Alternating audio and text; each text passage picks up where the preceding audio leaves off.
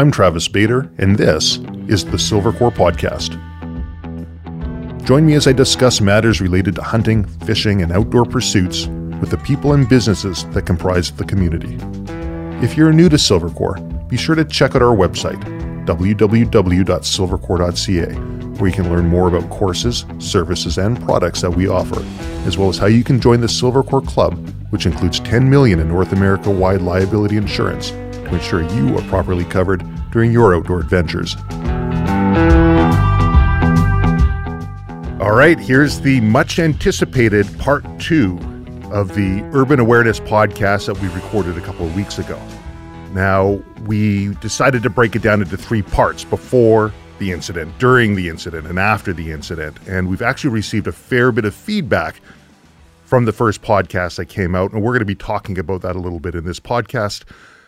But the crux of this podcast episode here will be some suggestions on what to do if you are in an incident, the during stage.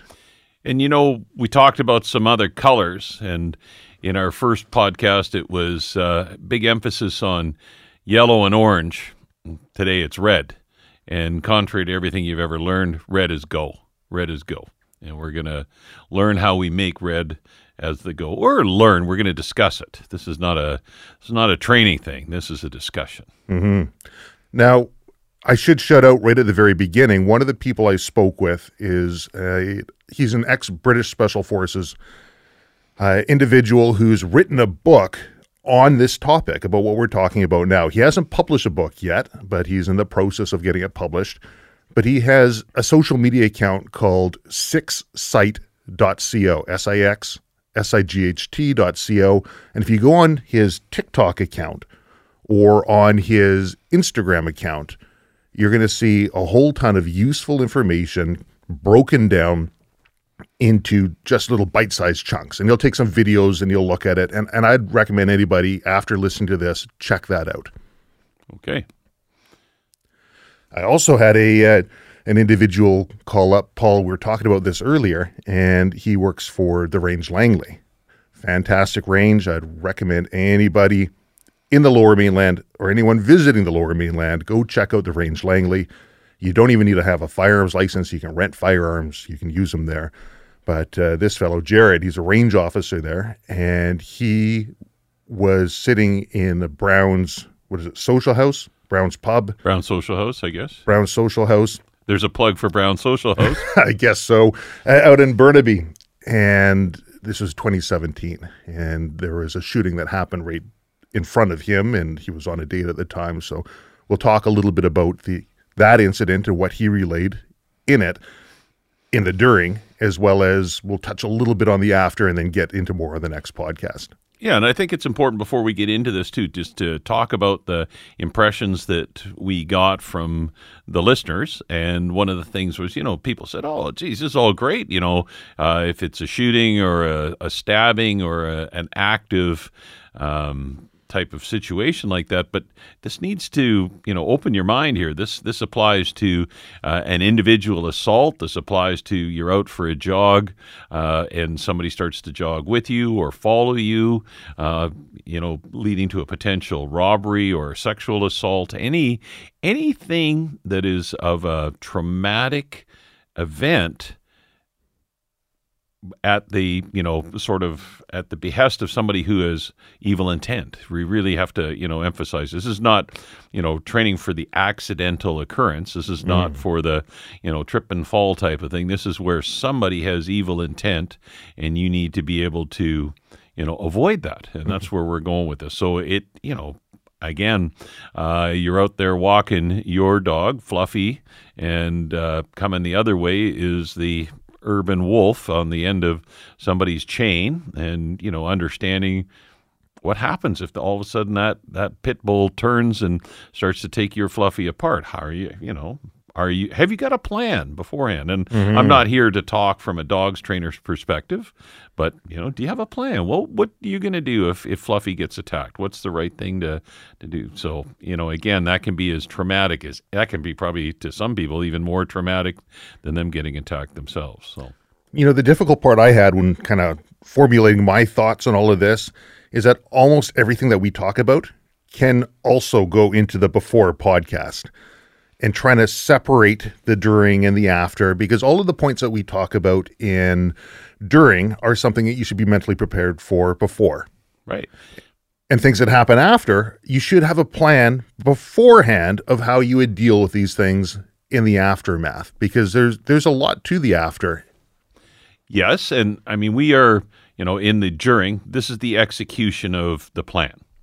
Now the, you know, at this point we have recognized that there is potential. It's a and we're not looking for it to happen. We just are recognizing that it could. Mm-hmm. Uh, this is not this when it will happen. This it could happen, and are you ready when it could? So, planning. We've recognized that it could happen. We've recognized that we're going to take steps uh, once we recognize a, a, situation has changed, that no longer uh, are we, you know, in our day to day, we're moving from code yellow to code, or, code orange. We see, you know, there's potential for something to change, and now it's gone off the off. It's it's it's now imminent, imminent, real, and a direct threat to yourself, your family, your dog, uh, whatever the case may be. Right. And, and how are you going to to go into that? Mm-hmm. So red is go. Red is absolutely go. When you find yourself going, there's no getting out of this at this point. I've got to flee, uh, and like not just walk away, flee, not cross the street as we talked about in Code, Code Orange. This is as fast as your legs can move you. Uh, you must get out of the attack zone, uh, the threat zone that's that's there, and and menacing you know your potential well being, and that means all the things that you thought about as you were in Code Orange looking for your escape route you now execute. So over that planter, uh, around the car, behind the car to to get out of you know some ballistic protection if it's if it's a firearm situation, to get physical distance if it's a blade, uh, to you know to avoid that, get out of physical reach. Um, start you know calling for help as well is is another part of that you know plan that you've had before. All of these things and done without emotion, like oh, this will be embarrassing if I start yelling for help. Forget that. It's it's now to the point where you're going to yell for help. You're going to scream at the top of your lungs. You're going to make the biggest scene you can. You know, if somebody's physically trying to take your wallet, to to molest you, to you know pull your child out of your arms, to hurt you, to do damage to yes, you or harm to you and the ones you've, you've ones you got to completely uh, eliminate your ego about oh, what will people think of me if I do that? Well, that part has has has left uh, that scenario. You are now in it for good. I've heard that one a lot from people coming back as being a barrier to acting properly was the fact that they were embarrassed of looking foolish or not doing the right thing and that led to inaction. Absolutely. And I I have seen that not a lot Mm. But I have seen that uh, in uniformed police officers, on duty police officers, where they are not acting to the full, you know, uh, efficiency at that moment because of what are other people going to think. And they've got all the eyes on them. That's right. And, and they've got all the after repercussions as well looming in their head. Which is maybe something we're going to, you know, in law, not we, I'm out of it, but those who are the trainers for law enforcement are going to have to address is this you know, reservation as a result of what appears to be a media lack of support for mm-hmm. the police. I still believe that you know Jane and and uh, Joe Canadian and you know the the citizens out there think the cops are doing a good job and are wholly behind them, but they're just not voicing that enough for the mm-hmm. for the good people of law enforcement to realize it. However, getting back to that,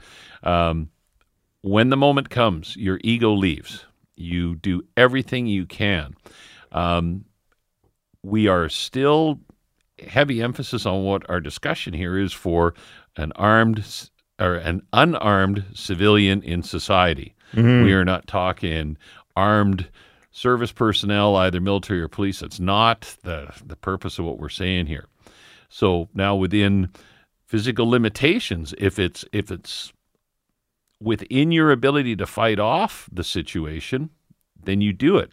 And you fight with such determination and drive that whatever the situation is, you fight till it stops. Now, legally, you've you've thought about that beforehand because mm. you can use as much force as is necessary to stop that assault, but no more. Mm-hmm. No more. That's a bit of a tightrope, isn't right. it? Right. And and when we think about this is, you know, the desire once your attacker is down to start laying the boots to them. Mm. This is what separates us from those kind of people. Mm-hmm. Honestly, uh, when the person is down and the situation is ended, maybe now just withdraw and you know and and get away from them. You know, you've you've you've stopped that assault. That's that's another thing. But that that desire to think you should sit there and make them pay, that's not up to you. That's you know in a in our society. However, society completely allows you to stop something that's happening to you. So you've you've actually touched on a whole bunch of points in, in just that short little bit of time. Uh, I think anybody who's going to find themselves in this situation should be completely prepared for the adrenal dump oh. and the physiological effects and the psychophysiological effects of that adrenal dump, of feeling like they're operating in slow motion, of not being able to articulate their thoughts well or to really think as well as they normally would in a, in their pre-training situation. Yes. So the the physical or the physiological effects of visual narrowing, auditory exclusion, uh, the adrenaline dump of you know near superhuman strength that you never thought you had, those are all good things. Like even you know you're so scared you you wet your pants, but you got to think now. Well, I don't have to worry about that anymore. That's over. You know that that's the the the ego side. But you know try not to make light of it. You no. You, well, nobody wants to fight the person who just crapped themselves, right? No, that's that is that's or throw up. Mm-hmm. Boy, I'll tell you, there's you know a lot to be said. If if you feel physically ill and can throw up, that might stop somebody wanting to hang on to you or touch you. You know that that revulsion that they would find. It it it sounds funny and it's not something a lot of people have thought about, but that's it. If that's if that's your, uh, you know, the the arrow that you have in the quiver at that time, draw that arrow and fire it. You know, mm-hmm. it's there. If you've been fortunate to have maybe taken some form of of martial art, or you're just good with your hands, and you think that you can overpower your attacker, man, this is the time to do it, and do it with efficiency. No no half measures. A punch to stop the assault, not a punch just for the sake of a punch. And that's mm-hmm. that's another thing I've seen a lot of in my experience is not hitting hard enough. Mm. You know, when when it goes to trial later and and you're concerned about, you know, explaining yourself because you're what we would call a nice person, a normal person, properly raised, good parents, you don't want to look at the judge and say, "Yeah, you know, I I hit him, your honor." And of course, the defense says, Well, how hard did you hit him? Well, I didn't want to hit him too hard. Mm-hmm. No, the answer is I hit him as hard as I could at that moment to try and stop the assault. And, and again, don't let your ego hold you back. Mm-hmm. It's the point, though, where you recognize that you've stopped it, that you have to break yourself away. So when we talk about getting in a physical altercation, I've always found space or distance is your friend in all of this. And it's yeah. all about either increasing that distance, that reactionary gap, so you can start to make some better decisions because the threat's a little bit further away, or decreasing that reactionary gap if you've made that decision to go hands on. Because a lot of times, if someone's going to be trying to hurt you and they're using their hands or they're using a weapon, decreasing that distance will put you in a safer zone. For example, a baseball bat. There is a very dangerous area if someone's swinging a baseball bat, and that's going to be at the tip of that bat. If you can get far enough away that the bat doesn't hit you at all, perfect. If you can't, get in tight, get in close, get hands on, and do whatever you have preconditioned yourself to to try and stop that threat. And if that just means grabbing onto the person and holding them until other people can come in and help you, then that's that's what you do. And the other thing that you brought up, Paul, which I think is of huge importance, was what in the policing world they call tactical communication. Use your voice. If that means yelling and screaming and just to get eyes on you, great. But if you can use that time to articulate something, such as go away, leave me alone, don't touch me, you're not if someone's pretending that let's say you're a female and someone's pretending that you're my their husband or boyfriend you're not my husband you're not my boyfriend get make it very clear to everybody else around what's happening because you're doing two things you're hoping to get a desired effect out of the individual and maybe they'll comply and you you could use your voice in order to prevent having to use physical harm but you're also creating witnesses Yes. And and what you're saying there too is we are talking to the people out there and we're saying you're going to recognize that this stuff could happen, you're going to have a plan, you're going to uh, be a, a, ahead of yourself because you've thought about that. But you yelling, "You're not my husband. You're not. I don't know you. He, this man does. This is help me, help me." Mm-hmm. Is going to maybe draw somebody else in that's thinking, "Oh my God, this is real. What I'm seeing here." right And maybe that's going to cause them to react. In society, there's sheep, there's wolves, and there's sheepdogs. And this is just the way it is. Not every sheepdog wears a uniform. Not every sheepdog has had training. Sheepdog is inside, it's in mm-hmm. your heart. And there are people that, you know, it doesn't take much and suddenly that inner sheepdog comes out. A mother and her child is one of mm-hmm. those things that, again, I see, man, you threaten a child around that child's mother, and there's a, a woman who's not formally trained in everything. That's a person who can go into code red quite easily mm-hmm. and for, you know, without any formal training, really take care of business at that time, do the right thing. We talk at length about exiting the situation, you know, plan of escape. But you know what? There are just some people that are, aren't going to do that. They are sheepdog. They're going to take care of other people, people they don't even know. Mm-hmm. You know, they we often have words for them like heroes. Mm-hmm. You know, like that person was a hero. That was a person that has that inner sheepdog, and it and it gets out in that moment. And they they you know bless them. They put their their others uh, ahead of themselves in the moment. And that's going to happen. Not you know not everybody is going to run away. But if it comes down to it if it's you or somebody else you got to pick you and your family. Right. you got to Right. you know that's the most important thing. And uh, but again make it real. Get rid of that ego. Absolutely anything you think that that uh, you can you can offer up that will make other people realize that they need to get involved in that you know mm-hmm.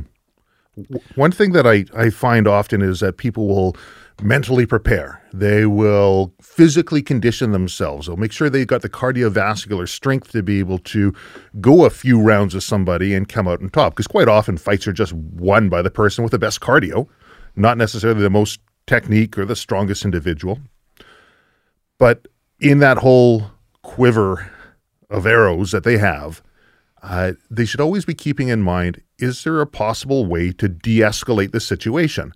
But they shouldn't hold that so close that all they're trying to do is de escalate. It's a there is a fine line between training a person to be a sheep and training them to be a, a sheepdog or just training that person to be a wolf because you can you can give so much information out there that everyone just leaves and they're just ready for the fight. And they're ready for the next thing that happens. So looking to de-escalate but not having that as the hindering block to uh, to actually having some action. And in a lot of cases hopefully the de-escalation occurred in code orange. Mm-hmm. the de-escalation was by taking opportunity away you know and and at that point actually creating sufficient physical distance or a barrier uh, that stopped that initial attack. But now we're talking the attack is on and i totally agree. Get some distance will give you time. Time will give you the chance to think but it can work against you in giving your adversary time now to think and they can re um, renew their assault with a little bit more planning on their part. Remember, everybody's suffering this extreme emotional um, effect at, at, that time. The attacker, the the victim, you know, or the person being attacked. It it it, it is all there, right? Mm-hmm. You can, you know, ever watch a little dog that gets attacked by a much bigger dog, and the the bigger dog comes in, recognizes that you know it's it's got that you know, superior strength and size and everything else. But the little dog goes absolutely berserk. Mm. He bares his teeth, he opens his eyes, his eyes roll back, and he doesn't run away. He just keeps screaming. And it's, you know, the sounds that come out of that little dog are like, you know, and you watch the big dog go, that was not what I expected. Mm. And and that is who you gotta be. You gotta not be what they expected. The wolf expects you to just, you know, once they're grabbed, to maybe offer some, you know, ineffective resistance, and that's it. Mm-hmm. We're not here to train people, you know, in physical defense, you know, or, or techniques or anything else. Right. But even though you've never thought about it before, never got, you know, hands on with another person, you got to remember the eyes of your attacker if you don't have distance and you are close, you gotta, as you're screaming, think about, oh man, the screaming is not making this person let go. It's not slowing the attack. You might now have to get physical. And the simplest thing, if your hands are free and your thumb with its two solid joints, is to make that thumb straight. Lay the flat of your hand against the side of a person's head and push your thumbs as far into their eyes as you can. And as much as you know, people can take steroids and lift weights. Uh, we don't see too many people, except real showmen, that are lifting weights with their eyelids. You can force your thumb through that eyelid. You can get in there, and that threat or that attack to the eye hopefully can give you some time to Mm-hmm. get some distance.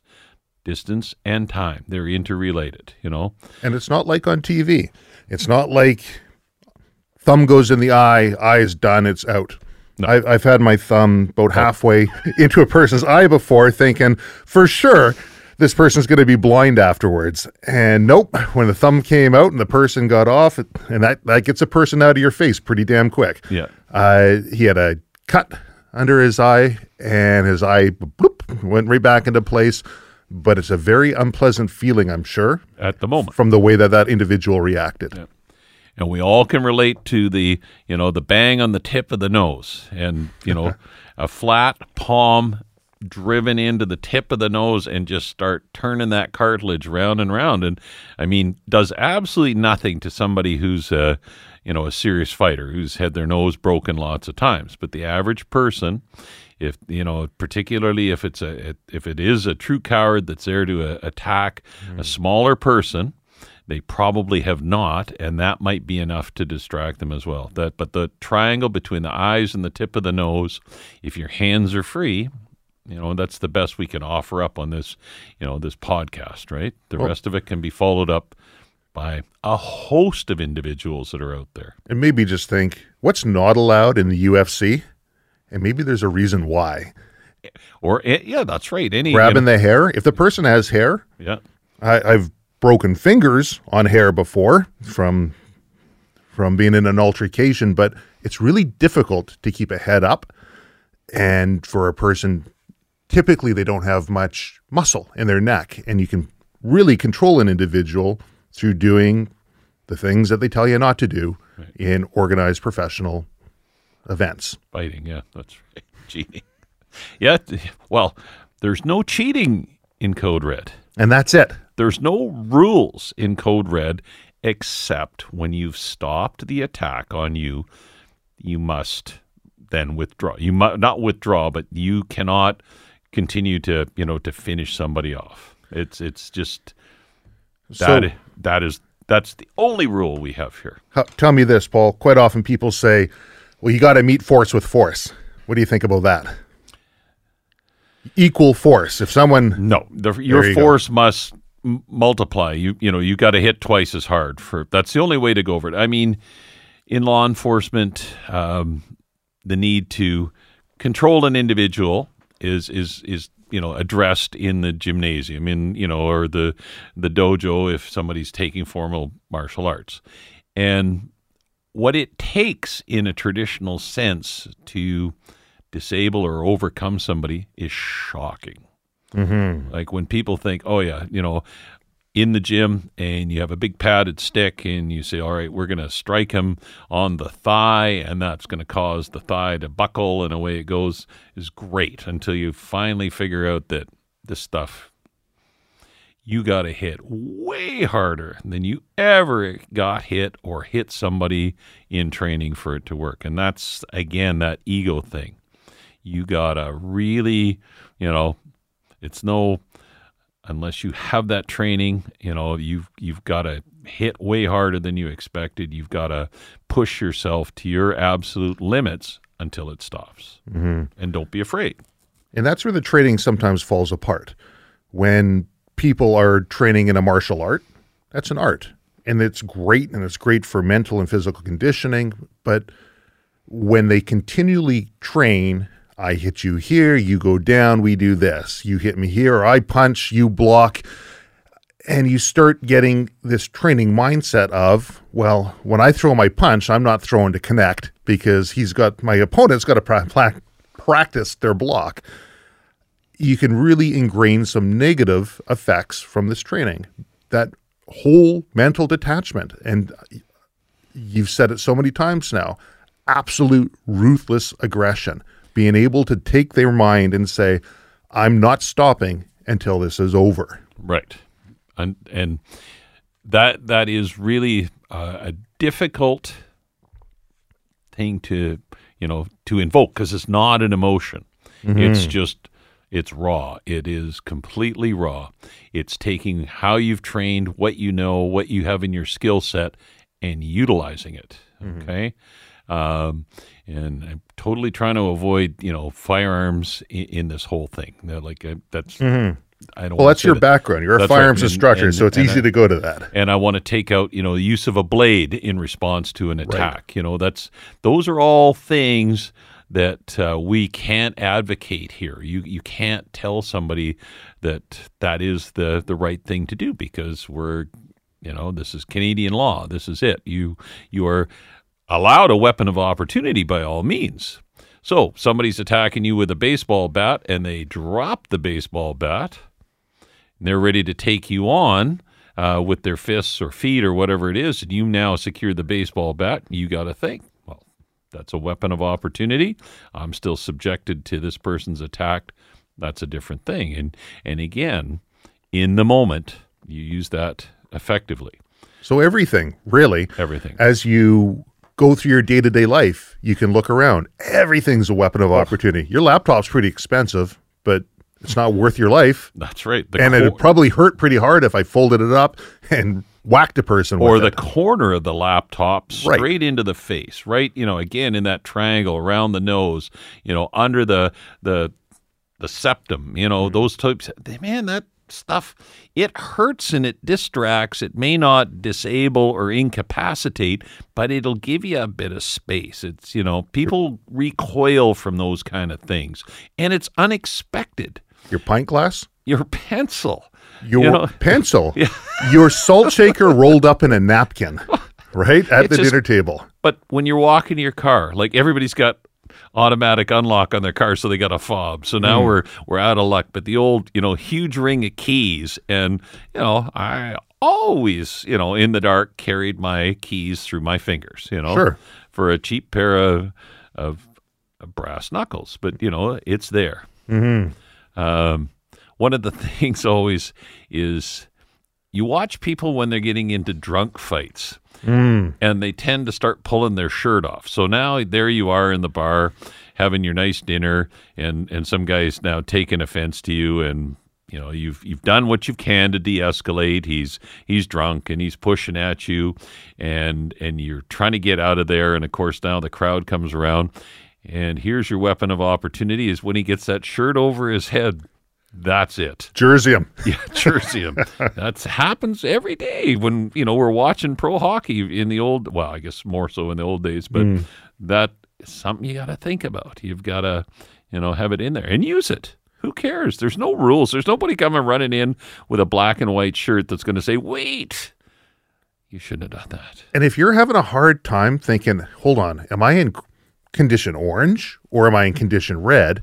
What you just pointed out there is a very common indicator, and there's lots of them, that the fight is on. You might not be aware the fight's on, but if someone starts taking off articles of clothing, it's a very, very common precursor to wanting to fight. Time to fight. Right. Right. Or maybe they keep looking at you have a pint glass in your hand, you're holding it, and they keep looking at it, and they're looking at it because they view that as a possible weapon that'll be used against them when the fight's on. What they're looking at, how their body position is. Uh, again, like I say, Allan Pease, it's got some good books on basic body language, uh, but they're clenched jaw, clenched fists, uh, how they're looking at you, all of these things. You don't even have to rationally be able to articulate, well, I read this book or I heard about it on a podcast. I, I'm willing to bet you know. And you will know when it's happening if you just trust your gut. Right. Yeah, it doesn't lie. The hair on the back of your neck, not lying. Right. You know, that's that's that's telling you the truth. Don't ignore it. Never ever ignore, you know, and I guess we kind of talked about it, but you know, the the difference between men and women and and what feelings they have. But hmm. if you feel it, it's probably real. Right. Well, it is real. It is real and it's real to you. And whether or not history will look back and look at it as the real event, as long as you have downloaded the proper responses, you can square yourself with it, hopefully afterwards. And that was one of the things that you brought up before and that we talked about. You're number one. You protect yourself because if you can't protect yourself, you can't protect your family, your friends, your loved ones around you. Right. So- and you go in that process. How you do that is going to have to be something that you can feel good about afterwards because all of this mental preparation and the during preparation will lead into the next podcast as well. Right. And, you know, it's just funny. Um, an unconscious sheepdog doesn't help any of the sheep, you know, and if the sheep happen to be your family, I, I like that. You know, we got to stay with. And you got to remember that uh, the wolves are looking for easy prey. Right. and you don't see the wolves going after the you know the Akabash herd dog out there in amongst. We don't have to be sheep. We could actually have alpacas or something like that. but you know, whatever the herd of domestic you know critters are, there is that that sharp set of ears. You know that look of alertness, and the wolf is not going for that sheepdog Mm-hmm. and you know it's it's it's fascinating to uh, you know to to really put yourself into that position. I mean, I'm gonna just you know talk a little bit about being in things. Um, I've had you could say the the good fortune for being able to talk about it now, but the misfortune of it happening in the moment. Um, literally, um, two full scale urban riots and being on the pointy end of the stick for those. Well, the first one most especially back, you know, when uh, you know we always called it game. Uh, anyways, we won't talk about that because that'll that'll be wrong. But um, watching things happen literally in slow motion, literally, and they aren't. They're happening in real time, but you are in such an elevated state through you know the adrenaline dump and everything else. You go into this hyper um, observant state where things seem to slow down. You're looking, you know, with with visual narrowing. You're looking into a tube. All the other things around you really aren't important. Mm. But seeing that person that's throwing a bottle directly at you, throwing a brick at you, sometimes that tunnel vision changes and you can see, you know, stuff going towards your your your teammates at the moment and and seeing that strange. In the middle of a full-blown riot, the one thing that will take you away from your normal day to day is the sheer amount of noise explosions of the gas grenades going off, the yelling, the screaming, the breaking of glass, uh, the sound. Fire is very quiet, funny enough, but you can hear fire. You can hear the crackling of stuff burning, but it's not very loud. So, in amongst all of these incredibly loud things, you're hearing the subtleties. You hear the sound of, you know, um, a bottle being broken, which is not in itself very loud. But then you, you know, you're turning yourself uh, to those those unusual sounds, voices, hearing people in the crowd actually discussing what they're about to do to somebody in the riot squad that we were with. We call them, uh, you know, all sorts of nice things. Now it was a riot squad in the in the you know um, public order unit. Like they're actually talking about that, and you can your auditory exclusion takes you into their conversation, and that's happening 10, 15 feet away amongst the din. I I recall listening to the boss on a cell phone in the middle of the riot. We're holding the line. He's probably standing 15, 20 feet away from me. And he's talking to, you know, the the commander in the in the in the center, you know, in mm-hmm. who's making all the direction. And I can hear their conversation. I can hear the voice on the cell phone, not just him talking. Just thinking, you know, taking myself back, thinking, this is you don't know, really pay attention into the moment, but afterwards to be able to articulate the words that were there. And and until it happens to you, you can't believe it. And for somebody who's never been in that before, that's got to be disorienting. To so to have a little bit of an idea of what to possibly expect in these situations can give a little bit of comfort. And and that's why you got to listen to somebody who's been there when they say the stuff's going to happen. Don't freak out. Mm-hmm. Don't freak out. It's it's good. It's your body, uh, you know, getting you ready for that. You know, this is how many million years of evolution, you know, has changed so many things in the way we live. But that primal ability of fight or flight, and we keep emphasizing it's all about flight. All these physical occurrences that are happening and they're real. They are real uh, are there to help you get out of the situation. One of the things you may not necessarily feel uh, in the moment is the adrenaline is now pumping you full of strength that you never had before. And that's good. You'll be able to run faster jump higher swim longer, uh, punch harder, all these things, but they will happen. Shockingly, is when you, you know, hey, the critical incident, you look over and there's a kid trapped underneath of a car. There's hmm. just been a, a collision and that car is on top of a kid and everybody's pulling the kid and they can't get him out. And suddenly somebody emerges from the crowd and they lift the car up hmm. for everybody else to pull through. And we hear that all the time. Hmm. 80 year old woman lifts car off, you know, husband in garage when Jack fails, this type of stuff. But people get the benefit of however many years that we've had this as a an instinctual response, you know, the hmm. adrenaline dump and all the other things. And don't be afraid. Use them. Use them effectively. Hmm. So we talked about the one plus one rule, the rule of one plus one before. If there's one bad guy, there's probably two. If there's one person talking to you on the street that you don't know, there might be a reason why. There might be a second person they're working with.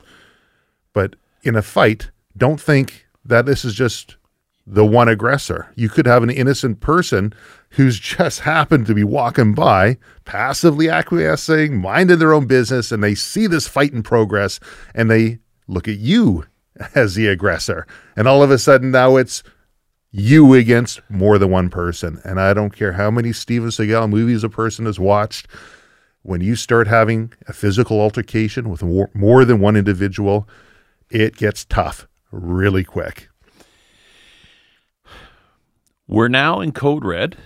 Maybe we're with uh, our spouse, our kids, or someone else. Now, that person needs to be your ally in that moment. If you're in that confrontation and you're down on the ground and you say somebody else comes along, now there's wolves that are just going to come along and they see something happening and their hmm. pack mentality forces them to just start kicking the people that are on the ground. And see that lots lots and lots. Of people are totally uninvolved in whatever you know sparked the incidents but they'll come out of the crowd because they always you know wanted to kick somebody Yeah. you know because they've seen it on tv and and that stuff. So yes you got to be wary of that. But you know your your backup may not be in the form of a physical backup, but again, clarifying to the crowd, help him, help him, help the guy in the red shirt. He got attacked by the other guy. Right. Or something to that effect. Everybody needs to know they got to all work together. It's no good if they go into that lockup phase and just stand and stare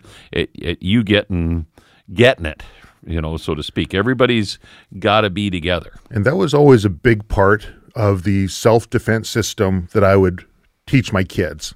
The big one is you're not my mom, you're not my dad, right? If someone's trying to hurt them or take them or do something, make it be known to everybody else around what's going on. But as well, they're not in a position to be able to physically help in the way that I'm sure they would want to. No. But but they can sure use their voices to be able to help and having that game plan ahead of time with your family or with your friends, that's a very important conversation. Yeah, that that plan that you've had with your kids saying only people that will ever come and pick you up from school will be somebody that you've met before. Mm-hmm. And even saying that is a problem because we know that it could be, but, Statistically. you know, you know, but you got to start with that. You say, is it okay if Grandpa picks you up? Yes. Is it okay if Grandma, Uncle Joe, you know, and we are trusting Uncle Joe, Mom, Dad, your sister, brother, whatever. If it's not one of those people, you don't go. The only people that you would go with are the police. And again, making the kids understand, now we're kind of going off into the stranger danger thing, Sure. but you know, suddenly it's not one of those people that you've pre-authorized. The the kid needs to start letting it out. You're not physically capable, but you've got a voice and use it. And don't go and don't go and don't go no matter what. Mm-hmm. There's no such thing as a, as a person that wants you to help them find something. You mm-hmm. know, the classic, you know, I'm here, you know, looking for my dog. Can you help me? You know, or, or any of those. And kids are just nice. You know, they've been properly brought up. Kid can still be polite and mm-hmm. start screaming his head off a second later. So fights on, we know absolute aggression. You think of Malone from the Untouchables.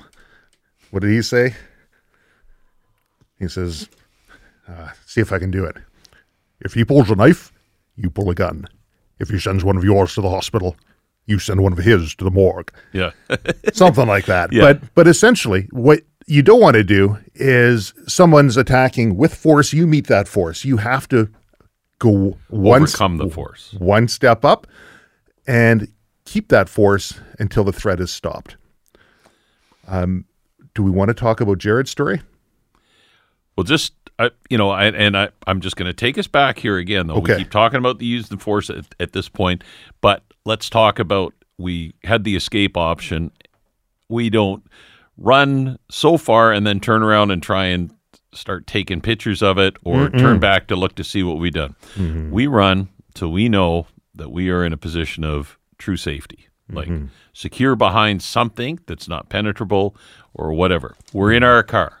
Somebody wants to get into our car. There's no reason in the world for somebody to come out of the blue and start pulling on your door handle mm-hmm. that's going to be good.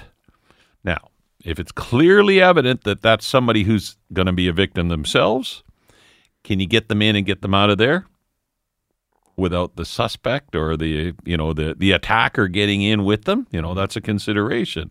So your emotion is one thing. Oh, I want to help this person, but the reality is it not going to be better if I drive my car away a little bit and get on the phone and and come back with you know the ability to deal with it on your terms. And that just comes down to from teaching a survival mindset.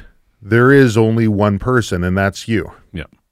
That's not always going to be the right thing. Oh, with yourself afterwards. And, and people have such a difficult time accepting that. Mm-hmm.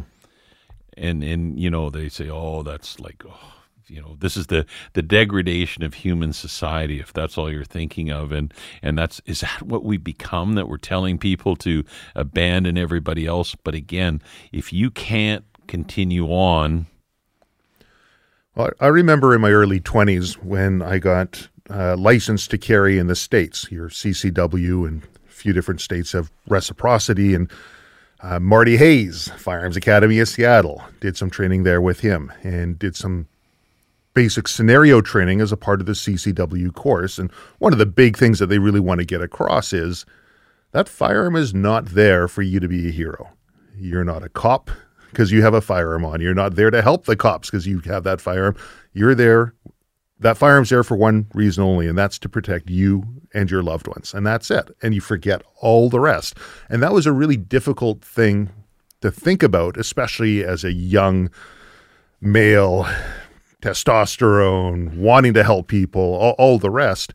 Uh, really, when it comes down to a survival situation, you're there to protect yourself because you might not have all of the information required to make proper decisions to interject yourself into the into right. some some other sort of situation and i remember that was one of the scenarios uh, a couple people arguing someone pulls a gun out and what do you do? Do you interject? No, you take off. The guy with the gun was actually a cop undercover, right? And uh, so when people start making these judgment calls of how, how could you just do that? Really? From a survival situation, that is where your head should be. Yeah, and that's true. You know, you hear repeatedly, oh, you know, if there had been somebody with a, a gun there, probably would have ended the whole thing. But mm. you know that that's where this this idea having an armed society, you know, the ability to, to, you know to carry a concealed firearm, everybody has sort of a an armchair idea of how this is going to work, and it's not that way at all. It is that it's that deep down personal thing. You know, it's just mm-hmm. you and the attacker in the moment. Yours is not to, as a as an armed citizen, to come in until you can clearly recognize it. But the fact that you come running down the street with drawn gun might, you know, be the worst thing in the world. Thinking that you're going to end somebody else's situation, you have to read it. And the same when goes, you're in your own, different thing. And the same goes for people who carry a utility knife or who happen to have dog spray on them, or who've taken that napkin and Put salt, salt, shaker in there and are not using it as a weapon. Not a paper napkin. Not folks. a paper napkin. Yeah. But the same thing applies to all of these. Yeah. Yeah. And and like I say, you know, arming yourself ahead of time um, is also arming the person that attacks you. You know, so if you are going to uh, put a knife on your belt or put a knife in your pocket. You know, that uh, in the moment, if somebody gets your knife, now you need to and I think recognize and fight that. And I think there's a misconception when people think about knives. They think, oh, yeah, I got this knife and I, I can use it for self defense. You're going to kill the person you stab. You should probably resign yourself to that. If you use a knife for self protection, the likelihood of doing serious, grievous bodily harm or death is pretty high. It doesn't take much for a blade to penetrate in order to, do serious damage. And likewise, I don't care how many movies they've seen of disarming a person with a knife, and you touched on this before. We used to do it with felt markers. Okay, let's try a disarm. Guaranteed, and that's just the tip of the marker. You're walking out with ink on yourself. You have to resign yourself if somebody does have an edged weapon you are going to get cut and you're going to have to be able to fight through that. Yes, and and again, you know, completely eliminating your emotions, your ego at the time. If you look down and you're bleeding, means nothing. You mm-hmm. you know, as long as you you've still got the energy to fight, you got to keep fighting. Mm-hmm. Cuts don't kill you fast. Mm-hmm. Um, you know, and and that's kind of a fortunate thing unless somebody's highly trained and knows, you know, mm-hmm. how to use the proper length of blade in the correct technique. In most cases, you know, we see a lot of um, stabbing. If you can get always get lucky and hit something, but mm-hmm. you know, it'd be shocking and and it's a big help if you've ever seen, you know, an animal that's being butchered, how much space is in and around some of the organs, and mm-hmm. you know how that uh, doesn't become an immediate way to go. Okay. But the big thing, you carry a weapon, you know, a knife. You uh, you brought something to the situation, and Mm. and and you bring a gun. You brought something to the situation, which you know that your attacker may not have had that before. And if you're not, you know, physically capable of keeping that in your possession, that's not going to be a help. So, Jared, Range Langley, 2017, he says. And Jared, if I'm telling this story and I get it wrong, I'm sure you'll let me know. But I did take notes, and I'm going to try and get the information across because I think, I think you had some good points here that the listeners would appreciate. He says, Travis, if you think there would be some value in the listeners in this story of hearing the situation that I went through. So, background on Jared, he's a range officer at the Range Langley. He's accustomed to being around firearms and hearing gunshots. Uh, he spent some time down in LA. He says he's heard gunshots in an urban environment, kind of knows what that's about. And he spent a fair bit of time offering like physical security services for nightclubs in the form of a bouncer. And So he's he's got a uh, uh, some situational awareness and physical conditioning.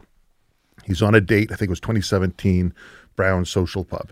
And in the evening, I guess a waitress drops a highball glass, hits the ground, flat, makes a big bang nose, every nose, big bang noise, and everybody looks around and yells Opa, and they clean it up, and there we go. Uh, later on in the evening, they hear a similar bang, and this time it was a round going through the glass, and followed up by some more rounds going through. And immediately he And more people yelling "Opa." Yeah, he did. I don't think he said they said Opa at this point, but it, the first thing that came into his head, and I think most other people's there, was Jared. I'm not trying to speak on your behalf, but I'm trying to recollect what you say. First thing that came, came into his head was, "Is this another highball class hitting the ground?" Because it's not normal that you're going to have gunshots coming into the restaurant where you're you're eating in. Well, by the second round, people knew what was going on pretty quickly, and he was under the table with his girlfriend and or the girl that he was on a date with anyways. And she was freaking out. And apparently most of his energy was into went into trying to keep her calm.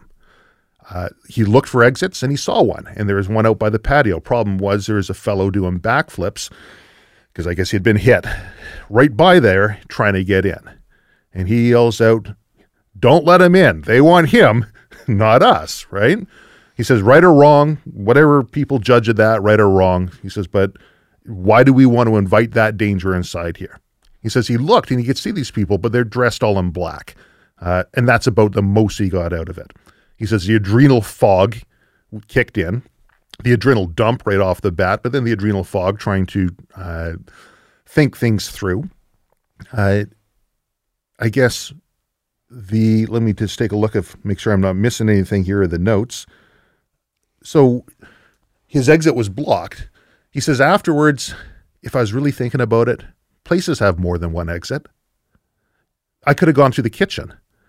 And no one's going to think twice about someone going through a kitchen in this sort of a situation. He says afterwards, I kind of wish I spoke with other people that were around me. Like, hey, do you know what's going on? Hey, do you have a plan? Sort of like coordinate the other people in there. He says he didn't do that, but this is a benefit of hindsight. Uh, he says he had to stick around for about four hours till the police came in and they took some statements about what happened and they were asking, what do the people look like? He says, I don't know, he's all in black. It's all I saw. But it sounded like there was a semi-auto and a revolver. And it sounded like this many shots were fired. And because of his background of working in the range, that's where his mind immediately went. And those are things, though, that as we talked about beforehand, is what has been downloaded to your subconscious. So that's there. That that ability to recognize those things is there. Back to you. Sorry. he and part of this will go into the after as well, uh, which we can we'll d- delve in further. But he says uh, everybody wants to hear the story afterwards. Everybody wants to talk about it afterwards, and there was anger involved. He was angry at the laws that he couldn't carry a firearm, or angry at the body armor laws, or that he couldn't protect himself in a way that he figured that he should. Um, and these are all things that a person would have to square themselves with for the after. And we'll talk about that in greater detail. But it was an interesting story, and I didn't do it justice, Jared. I know because we spoke for some time on this one, and he had a lot more details. But his survival mindset was right. Uh, afterwards, squaring yourself with, I guess, one of the uh, uh, women in the patio opened the door and allowed this person to come in, bleeding all over the place. I believe that was the individual who ended up uh, passing. Um, yes, survival mindset was right, but I think afterwards some people might have a hard time with that too. Like me over them. Well, yeah, and that's the part again that we keep going back to is, you know, it's you. And afterwards you can imagine that other people say, you know, there was some guy yelling, don't let him in. Can you believe that? That's the degradation of society. We're all finished as a as a human race. But mm-hmm. you know what? unfortunately, it's the right thing to do in those kind of moments. Mm-hmm. That person is not your kin. That person is not, you know, in your team. I'm talking, you know, if it was a battlefield situation and that was a member of your squad, 100% he's coming in and we're going to mm-hmm. fight out there and fight that guy back in because mm-hmm. that's what we're there to do. This is, you went out for dinner on a date. That's not what you're there to do. Mm-hmm. There is the sheepdog that's going to do it. And, you know, like he said, the woman that, that, let him in, that's her inner sheepdog came out. She just couldn't couldn't get beyond not helping a, a fellow human being, and that's that's great. Mm-hmm. But did you know she? How much risk did she put herself at doing that? That that's the part that we don't know, and we can armchair forever. Sure. People love to armchair, but I'm just you know that that's the way it goes. You know, it's funny. You know, just based solely on what you said, um, he talks about looking up and seeing the exit. Mm-hmm. Okay? That's, you know, sometimes could be talked about as a bit of tunnel vision because right. the activity is there. And within the activity of what you're looking at is the red exit sign. So back in the subconscious, exit, but in the upfront, in the cognitive level, not a good choice because that is also the the danger area. That's right. the you know we could use the term kill zone. Mm-hmm.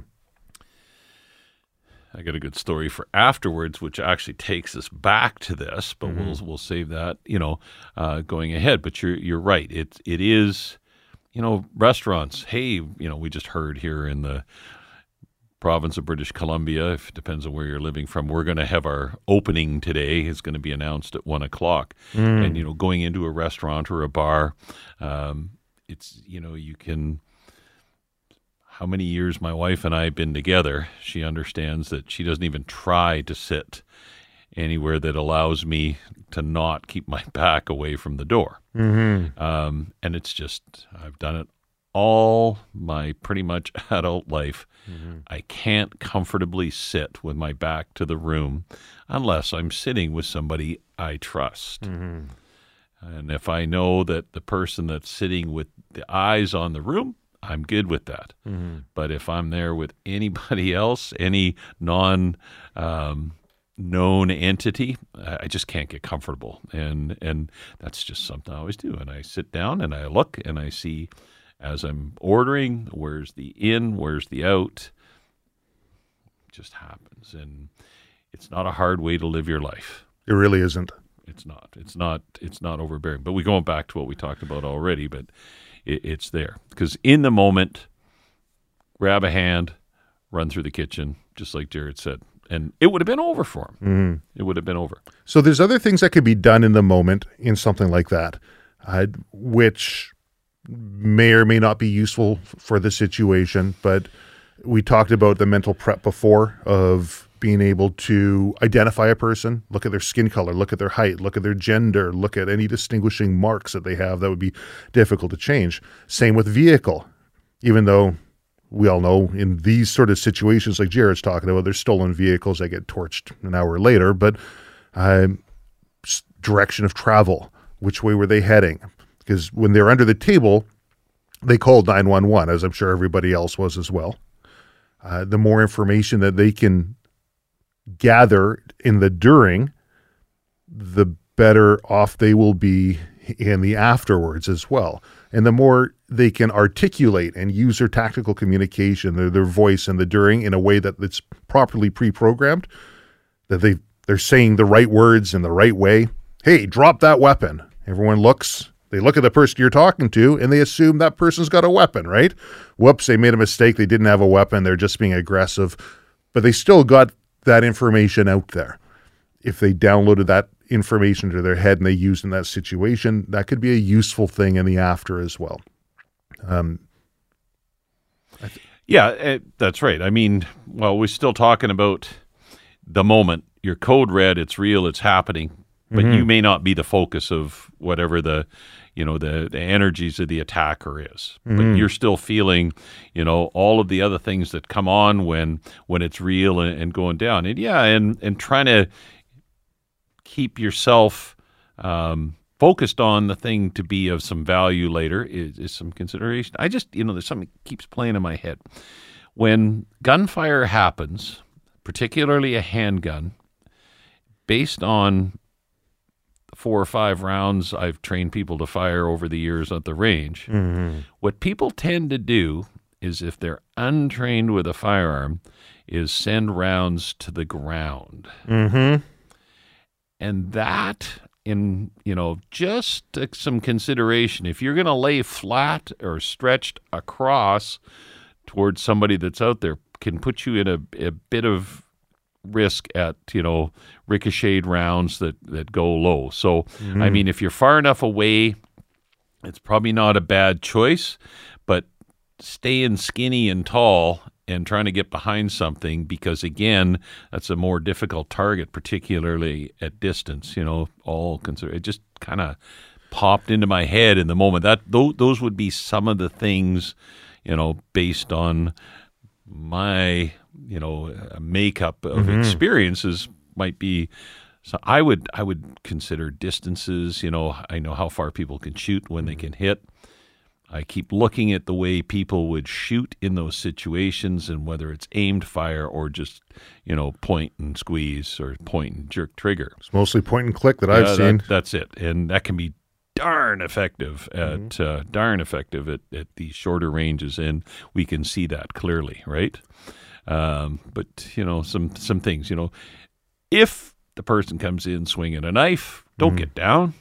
Get around something. Get you know. Get physically get the bar between you and that person. Get tables between you. But if, if you if you lay down, you've lost your reactionary time, right? Because now you got to get up to move away from them. Um, You know, when you talk about rounds hitting the ground and the ricochet, I remember as a kid, uh, my father would set up different shotgun shells green ones, red ones, blue ones, 12 gauge, 20 gauge, 410, and and they'd all be on the ground at different areas and call it a color red okay? Got to bring it out and try uh, point shooting or body index shooting or instinctive shooting right? And get the gun out without using the sights squeeze the trigger shoot the shotgun the casing shotgun shell on the ground. And it didn't take me long to realize that as long as my left and right my windage was good uh, my elevation could be dead on or pretty much anywhere in front of it because I could skip the round into that shell. And so I could speed things up quite quickly. Maybe I didn't quite get it dead on, but I was in front of it and it skipped in. So the same thinking applies to walls, that's right. This yeah, the spall coming off of you know spall and, and walls. Like if you're going to hug a wall going down and there's gunfire, well, you just got to shoot anywhere at you or in front of you on that wall, and you're probably going to be catching around. Yeah, it's it is something to really consider. You know, people lay down under a car, but a shot fired under the car can also spall off the asphalt or the mm. concrete that's there. So, getting behind a car means you know getting behind the wheel. You know that so you've got that protection of the tire physically on the ground and the and the rim. You know to stop any spall or or indeed any projectiles going underneath. Those are the things. Can you analyze that quickly in the moment? No, but if you've thought about it before, these are the things. This is the plan. This is the plan that you made. We're talking code red. We're talking execution of the plan. Uh, some other things to consider is, you know, if whatever you're doing's not working in code red, like this is not making things better for me.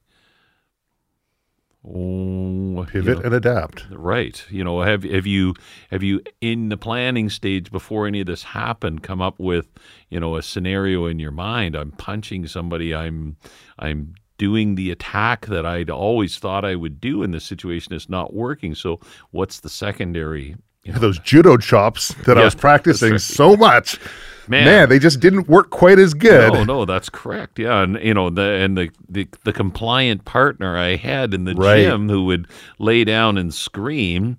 You know, this Mm-hmm. person's not doing that. So it's always you know, plan A, the simplest. Plan B, uh, when A isn't working, and boy, if it's Plan C, you, this has got to be a really effective thing. Mm-hmm. Uh, but it's it's going to be you know almost at the point where getting distance becomes the most important to regroup. I just one of the most incredible conversations I ever had. Um, the RCMP years ago fully embraced the Gregg method of instinctive shooting. Hmm. And some of the older RCMP members that I know that can tell you about this, and and Gregg had developed his that was his last name, two G's, a system of sightless shooting. Right. And when he trained you, initially you would use 22 rifles that had no sights on them, and you were actually holding them clearly out of the aim. Hmm. And by gosh, you could hit an amazing amount of stuff as you trained in the Gregg method of sightless shooting. Mm-hmm. And without getting into it too much, it was adopted in the RCMP training, and they referred to it as instinctive shooting. Right. And it's a word that absolute or a phrase that absolutely curdles my urine mm. when I hear, hear people use it. Mm-hmm. But I'll just tell you, this is how if you think you have a plan and you're trained with a plan and you're in code red, what to do. So this RCMP officer, um, long story short, a robbery occurs. He sees the robbery suspect. He's in the police vehicle. He stops the individual who immediately exits his vehicle. He draws his six shot revolver, and from the Gregg method of, and he's basically shooting well below his line of sight. He's Right. Because that's how he taught. That's, that's that was the Gregg taught, method. and it was the sort of a, a triangle press out from your body, Yeah. and your eyes are up here, and the gun's down there, and Yep. he's shooting at the bad guy, who in turn is one arm extension shooting back at him. Mm-hmm. And they start a roundy round, the police car, Mm. and a roundy round's happening, and they're both of them are shooting. He fires his six rounds. He recognizes that he's unloaded. He accesses his speed loader, reloads fabulously. He's got six fresh rounds ready to go, and he says he couldn't. He doesn't even recall the reload. It went so smoothly, you know, clean ejection of the spent cases, and he starts firing that method. And he goes through his full 18 rounds, the six in the gun, the 12 off his belt. Bad guy goes through the magazine that he had in a semi-automatic pistol, and now it's one of those dead silence because there's no more gunfire. Nobody's got ammo. Neither one of them were hit Mm. in this exchange. That you know, and, and probably ten plus rounds fired on the part of the bad guy from his semi-automatic pistol, eighteen rounds fired from the revolver. And I said to him, you know, when I got the opportunity to speak to him, I said, "Well, why didn't you just put sights on him?" No one ever talked about using that. That You was will do- never something that was offered up as a solution to the bad guy not falling down. You And- will respond exactly as you've trained correct. to your lowest level of training that you've been able to perfect is where you'll respond. And the And Peter I- principle can also come into place. And I will tell you Or from every single person that I have trained in uniform that the most important thing is to learn to use your sights. Mm-hmm. Everything else is just frosting on the cake. If you need in that last moment to use your firearm. So, anyways, not that I'm advocating anybody use a firearm, but that is the understanding when you come up with a technique, the the the first thing that you practice is the the foolproof side of it, Right. and then everything else goes to support it. So, So, Hick's law, not Peter principle. Hick's law is what I was thinking of. in, in in Hick's law essentially says that the more options that you have in your head, the more likely you are to dither between choosing one of them in a stressful situation. So if you have that one option, which is we use a sights, or my one option that I've really downloaded, if I have to fight, I fight hard and I fight aggressively. I'm not afraid to be dirty and use hair or eyes. Um, that can really play to your benefit when that adrenal fog kicks in. Correct. And oh, let's talk about what happens if you've planned, it's code red, and suddenly you find yourself completely unable to fight without emotion or ego, and all of a sudden your feet are stuck to the ground, and you realize, wow, all I'm doing is breathing at you know an a highly um, accelerated rate of respiration. You know, there's horns honking in my ears, the lights are flashing, and everything else. Get out of that. That should be another plan. And that's that, you know, um, autogenic breathing. Just blow your lungs clear. blow your lungs point. clear. Empty your lungs. Shake your head just a little bit. Slap your hands on your thighs. Just get get some, you know, physical stimulation there. Back in. Now, you know, those things have maybe breaking that that fog that's occurred that and use use the word mental fibrillation or tactical dithering Right. you know those those are the things that can potentially happen. And unfortunately i have seen that effect occur in others in some very tough situations that i've had the fortune good fortune to be a part of so i can talk about it later the misfortune to be in some pretty you know tough scrapes in the moment mm. But you can watch others and and it's it's a thing to to take that with you as well. But how do you break out of that? Autogenic breathing just absolute complete emptying of your lungs takes you know all of a sudden your your whole physical being is now coming back online. It's almost like a restart and and that can be a huge help.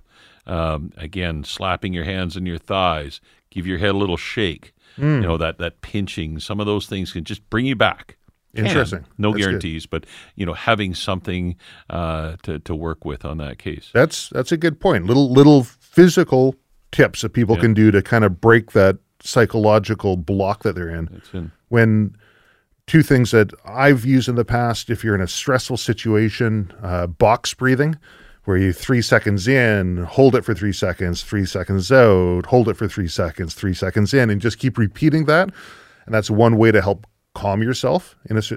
And I mean, even in mountaineering or rock climbing, and I know you've done a fair bit of that. There's been situations where you that was a long time ago where you I know there's been situations where I've found myself in areas where I'm over my head and you have that you can't stop, you can't move back and you have to press forward. And one of the things that I just do I can, I can, I can, just some sort of a mantra that goes to your head and you just do it. And you can achieve some otherwise maybe seemingly superhuman type things or what other people would sit back and say how the hell does that person do it? It's because you're very singular in your purpose and what you're doing and you keep repeating that to yourself as you work your way through. Yeah, and I've always, uh, well, mine is, you know, get on it, get on it, get on it, get on it, get on it, and that's the thing that yells in, in you know, I, Brian, what's your Brian? Brian, Calgary Police, retired now, but he talks about the win principle hmm. And what's important now. And I'm not going to steal his thunder, and we'll get his name uh, here for the next podcast. And you should uh, listen to him talk. And he continually repeats the mantra win. What's important now? Okay, so now I've put myself in a better position. I've got distance from the subject. What's important now? Do I continue to move away? Do I now have to rescue somebody else. What's important now? And it, it evolves. It evolves because you're now taking successional steps. You've done something. What's important now? And of course, then in the end, you win. It's a uh, You an know, adaptation of your OODA loop: observe, OODA loop, orient, decide, and Correct. act. And and everybody's got their thing.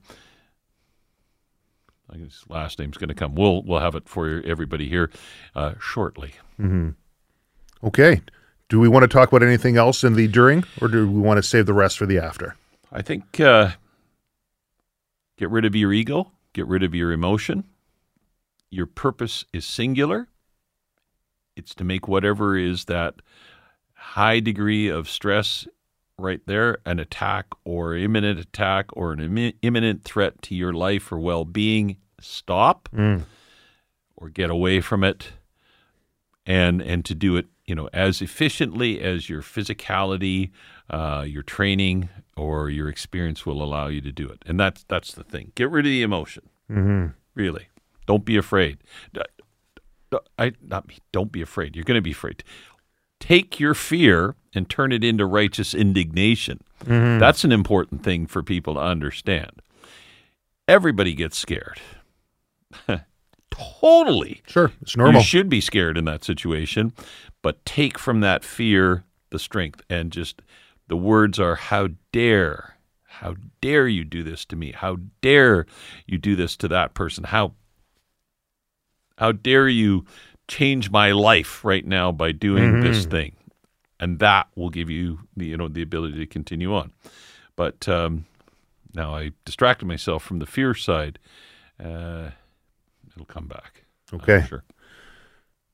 Okay, Paul, uh, let's wrap this one up. If the listeners have anything that they would like to add, well, they might have a difficult time on this because we're going to be recording our after right right now.